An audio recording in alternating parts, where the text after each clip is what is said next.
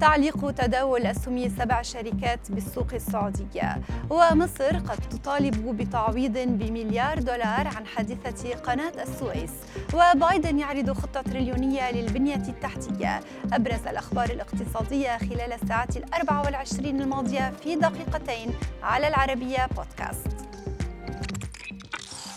قال رئيس هيئة قناة السويس الفريق أسامة ربيع إن مصر ستطلب مليار دولار من الشركة المشغلة لسفينة أفرجيفن كتعويضات عن تعطل القناة وخسائر توقف الملاحة مشيرا إلى أن المبلغ هو تقدير مبدئي لخسائر إيرادات عبور السفن في القناة والأضرار الناتجة عن عملية إنقاذ السفينة بالإضافة إلى تكاليف المعدات والعمالة المستخدمة في عمليات القطر والتكريك.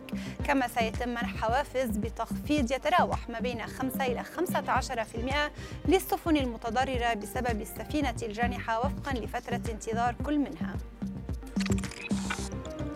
أعلن الرئيس جو بايدن عن خطة وصفها بالجريئة لإعادة بناء البنية التحتية الأمريكية بقيمة تريليونين و250 مليار دولار على مدى ثمانية سنوات. ستشمل مجموعة واسعة من المشاريع من تعزيز الشبكة الكهربائية إلى تطوير مرافق رعاية الأطفال. تكبدت شركة المملكة القابضة خسائر سنوية بقيمة مليار ونصف المليار ريال مقارنة مع أرباح بلغت 420 مليون ريال تم تحقيقها خلال عام 2019 وجاءت هذه الخسائر بسبب تراجع حصة المملكة القابضة من نتائج الشركات المستثمر بها بطريقة حقوق الملكية وأيضا انخفاض الإيرادات التشغيلية للفنادق.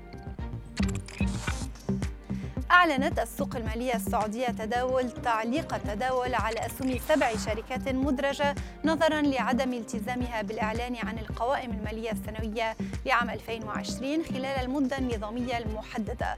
وفقا لقوانين الهيئة إضافة إلى تعليق تداول شركة أخرى في سوق نمو.